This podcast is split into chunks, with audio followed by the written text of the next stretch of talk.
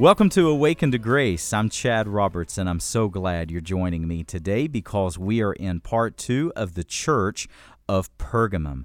What a fascinating study this church is. The history that is behind it, um, not only the scripture, uh, the interpretation of what Christ says, but also the history that we know. If you didn't hear part one, make sure you go back and make sure you catch part one of the church of Pergamum. Well, today we are going to see what Christ says to the church. You know, it amazes me. Christ isn't afraid to say hard and difficult things. Sometimes in our relationships, uh, we shy back from having hard conversations, from saying difficult things to the people that we love or the people we work with. Well, Christ is a great model to us here, and He's not afraid to say hard things to the church that he loves. Well, we're going to examine that today, and we're going to see what Christ says to those who overcome, to those who conquer. I hope you enjoy part two today of our sermon on the church of Pergamum.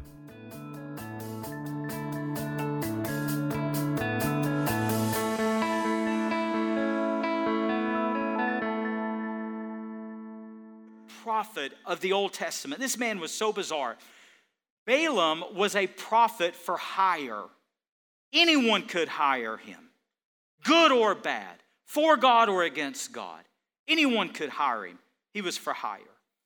And again, it's personal gain, taking the things of God for personal gain. And one day, the enemy of Israel, the Moabites, the king of Moab, Balak, he hired Balaam to speak a curse against the children of Israel. See, what Balaam understood is the power of words. What we don't understand in our current church age is the power of our words. How did God create the world? He spoke it into existence. Who are we created in the image of? God Almighty. And that's why the Bible teaches in Proverbs that the power of life and death are in the what? In the tongue. The words that you say are they have enormous weight and enormous ramifications. That's why when it says the power of life and death are in the tongue, it says you'll eat of the fruit of it. Whether that's good or bad, what you say is what you'll end up eating. An old proverb says, uh, I can't remember, maybe a Spanish proverb. It's really good. It says, Be careful the things you say, Make sure, no, no, I'm sorry, it goes like this Make sure your words are soft and sweet, for you may have to eat them. That's good advice. And scripture says, You will eat of the fruit of your words. So Balaam understood this. And so Balaam would bless or he would curse, depending on who hired him. Well, the king of Moab, Balak, hired him to curse the people of Israel. God, in his sovereignty, God, in his power, would not allow it. When Balaam went to curse the people of Israel, God so overcome the man's tongue and intellect, you know what came out? Blessings. So the king of Moab gets mad and he ups the ante and he pays him more. And Balaam goes to curse the people of God. And again, blessing comes out, not cursing. And so here we learn the doctrine of Balaam. Balaam goes to the king of Moab, Balak, and this is what he tells him King, I can't curse them. But if you can't curse them, here's what you do you corrupt them. And this prophet who is for hire, he tells the king of Moab, Take your most beautiful women and bring them before the sons of Israel, and they'll take the bait. And sure enough, that's exactly what happened. And Balaam told Balak, if you'll do this, God Himself will curse them if they go into idolatry. And sure enough, they married the women of Moab and went into idolatry and lost the blessings of God. Friends, the way of Balaam, the error of Balaam, the teachings of Balaam, the doctrine of Balaam. That's what the New Testament, multiple references refer to all of this. What it is, is where Satan cannot curse the church, he'll corrupt her. And that's the teaching of Balaam. And see, look what Jesus said to the church. You've held fast to my name. You've not denied my faith. You've had martyrs among the church. You are steadfast. But what happened? Satan, even at Satan's throne, even in the place where Satan dwelled, Satan could not curse the church. So what did he do? He corrupted her. I think you'll find it as interesting as I do.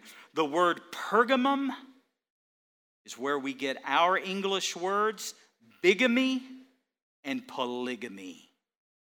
What is bigamy? It's when you're married to another person and then you marry another person at the same time. What is polygamy? To have multiple wives. Pergamum is where we get our English words, bigamy and polygamy. What the church of Pergamum represents is the church marrying the world. The way of Balaam, it's the error of Balaam. Now, note the next verse. Not only is there the way of Balaam, putting a stumbling block before the sons of Israel, teaching them idol, idolatry, and practicing sexual immorality. Now, watch this. Oh, fascinating. Watch this.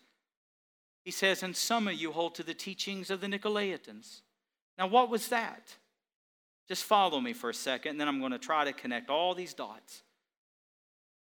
Scholars believe that the Nicolaitans come from one of the seven deacons of the early church mentioned in Acts. One of the seven, you know, the most predominant was Stephen, who was stoned and martyred. But one of the seven deacons was named Nicholas. And scholars believe that Nicholas went way off in the weeds and went off into error and false doctrine and created this cult called the Nicolaitans. And you remember Jesus said to the church of Ephesus, I hate the works of the Nicolaitans. Do you know what the name the Nicolaitans mean? Now, don't miss this. Follow me closely. The name Nicolaitans literally means to divide the laity, to conquer the laity. Now, where does this fit in history? I am soundly convinced. You can think what you want. You, you're free to interpret this how you feel, but I don't think anyone can deny that we live in the era of the Laodicean church. I think very few would deny that.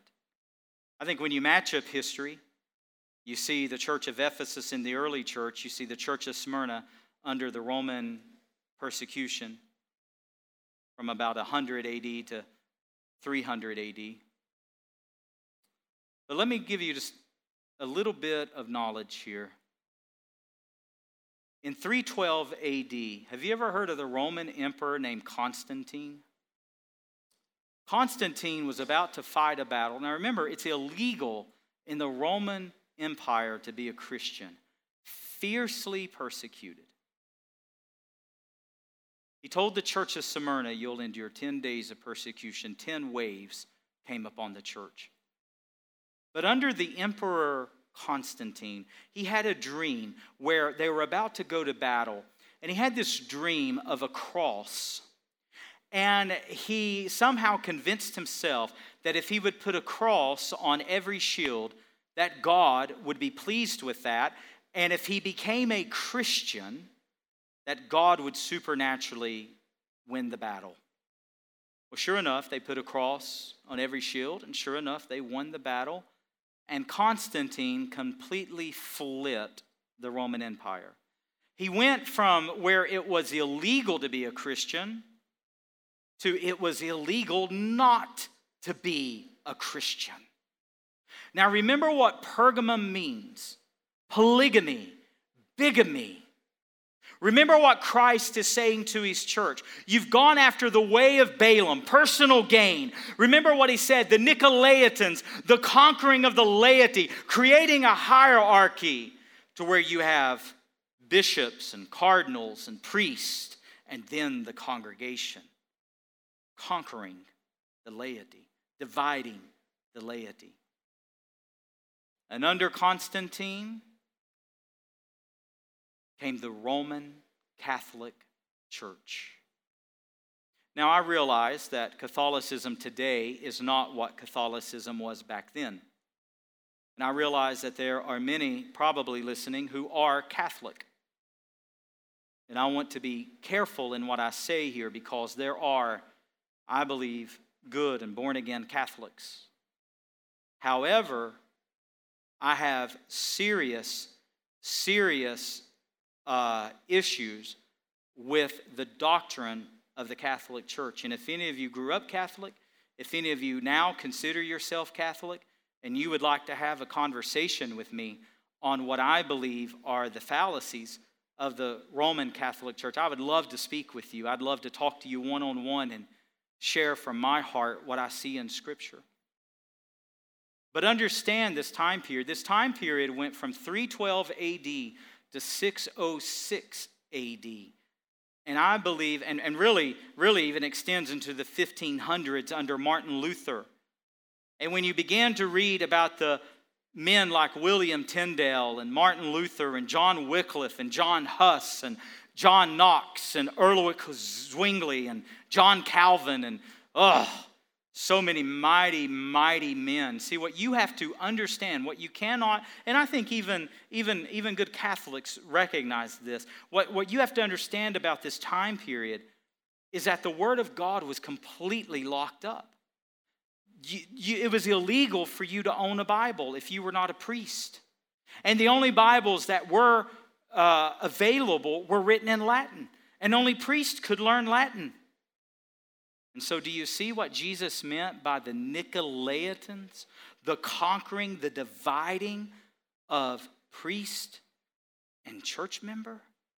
Friends, that's not biblical. It is not biblical at all that you would have to go to a man to confess your sins. It is not biblical that you would have to go to a mediator, that you would have to go to uh, a, a, priest or a bishop or a preacher or any other flesh to commune with God. It's not biblical. The Bible teaches that you, through the blood of Christ, have access to the throne of God, that you may go boldly before his throne and obtain grace and help in your time of need. Friends, many of this error, many of this teaching comes out of this church period, out of what Jesus calls the church of Pergamum, bigamy, polygamy. It is the church marrying the world. A church historian aptly said, and I think this was quite fascinating. He said of Constantine, in that day, in 312 AD, Constantine offered his gold to the church, and the church eagerly swallowed the bait. Whew.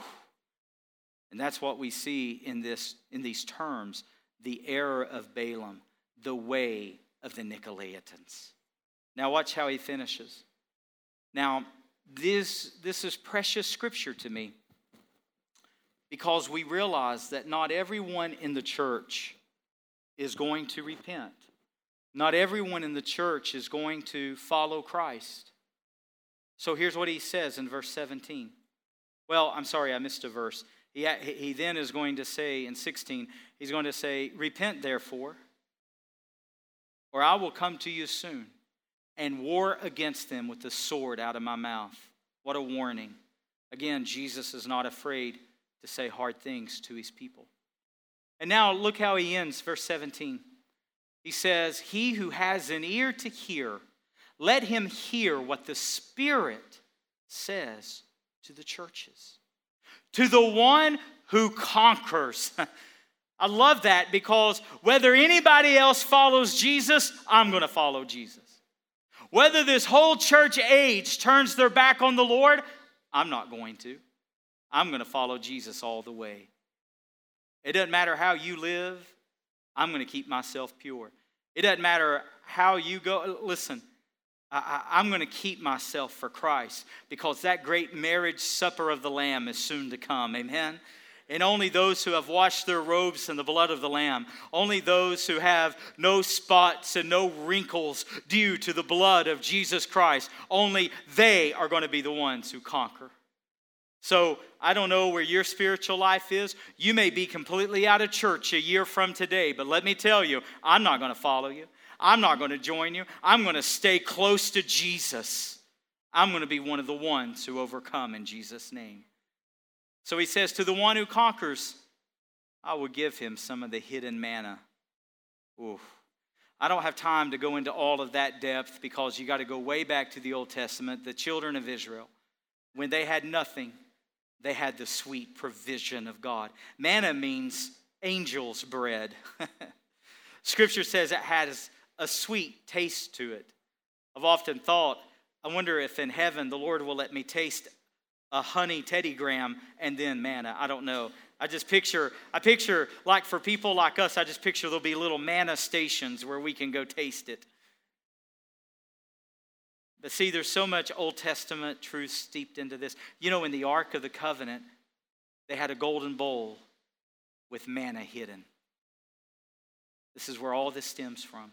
And I think what Jesus is saying to his church, you'll always have provision. Always. I'm going to take care of you. But this is where I end. And, and watch this. I think this is fascinating. Jesus says to the one who conquers, he'll be given hidden manna, but he'll also be given a white stone with a new name written on it, a name that no one knows except the one who receives it. What does Jesus mean by this? This is my view, this is my interpretation. There are other views, but this is the one that I think is most accurate. In the ancient days that the Bible was written, do you know how that they would be judged, especially in the Greek culture? Do you know how, uh, uh, so take like, for example, Mars Hill, in that area, the Acropolis, you know how they were judged?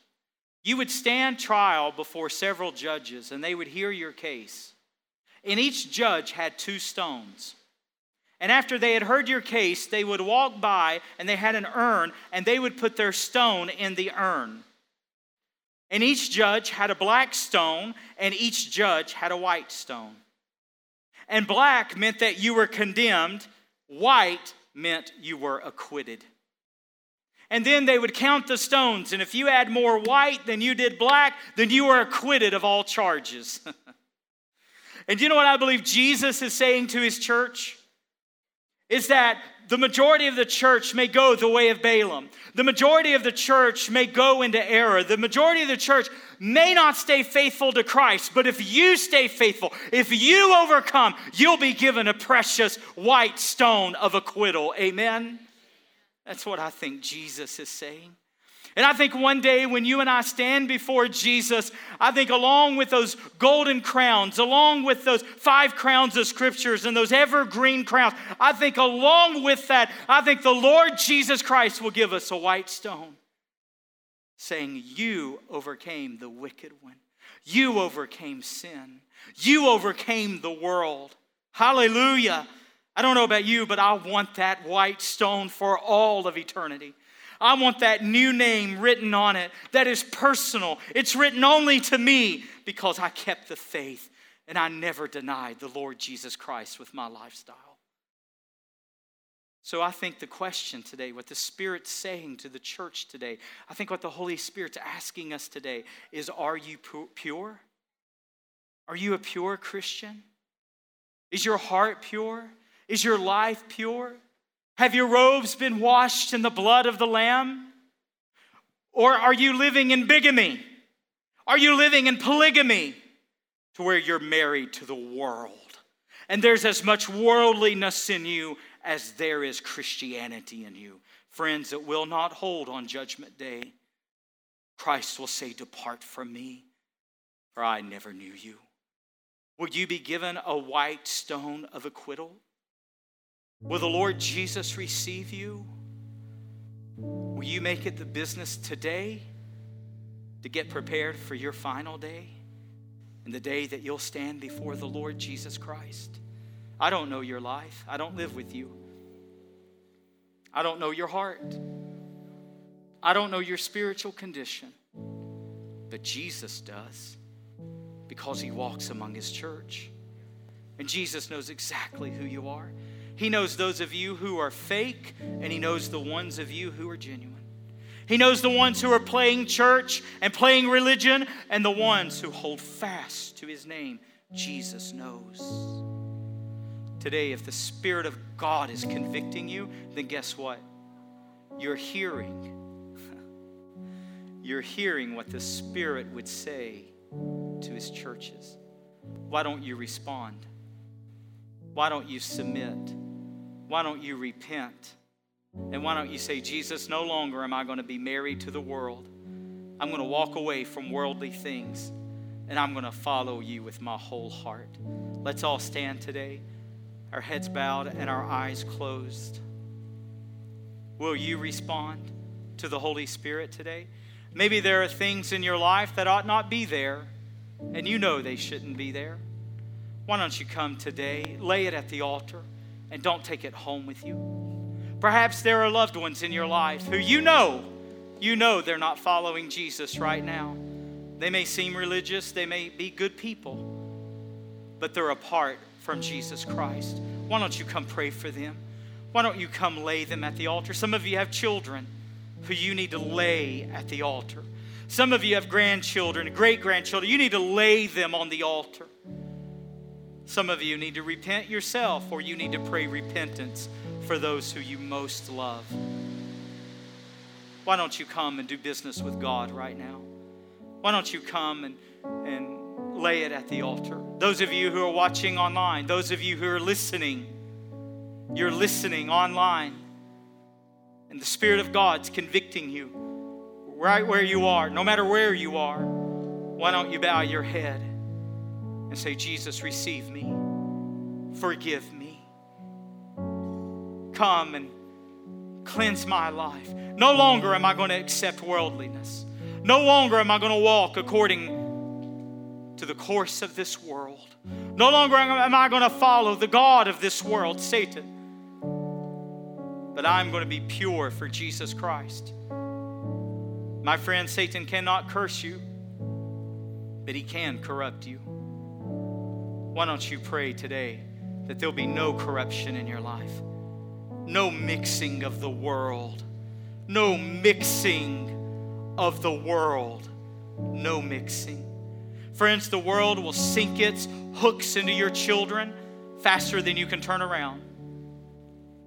The world will hook them. Don't allow worldliness into your home. Don't allow it. Don't allow it. Some of you need to repent for the worldliness that you've allowed. Some of you need to set your children down and say, Children, no longer are we going to allow this in our home. It's worldly. And teach your children, teach them to repent, teach them what God loves, teach them what God hates. You say, Oh, Chad, now God doesn't hate things. Read your Bible. He hates the workers of iniquity. He hates the works of the Nicolaitans. Teach your children what God loves, what God cherishes. Teach them what He hates. So that one day on that great judgment day, God will not say to your precious children, Depart from me. Oh God, help us to teach our children. Help us, Lord. In this day that worldliness creeps into the church, in this day that worldliness pipes into our homes, in this day that is so worldly, Lord God, protect us. Keep us. Keep us, Lord God. Preserve us. Preserve our faith. Help us to endure.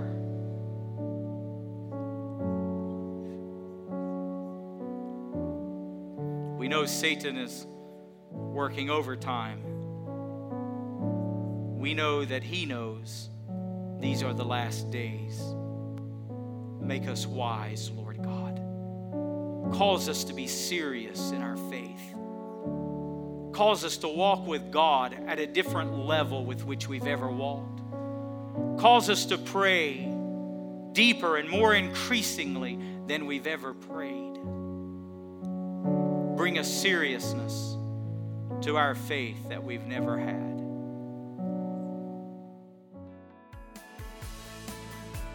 Thank you for joining us today. You're listening to Awakened Radio.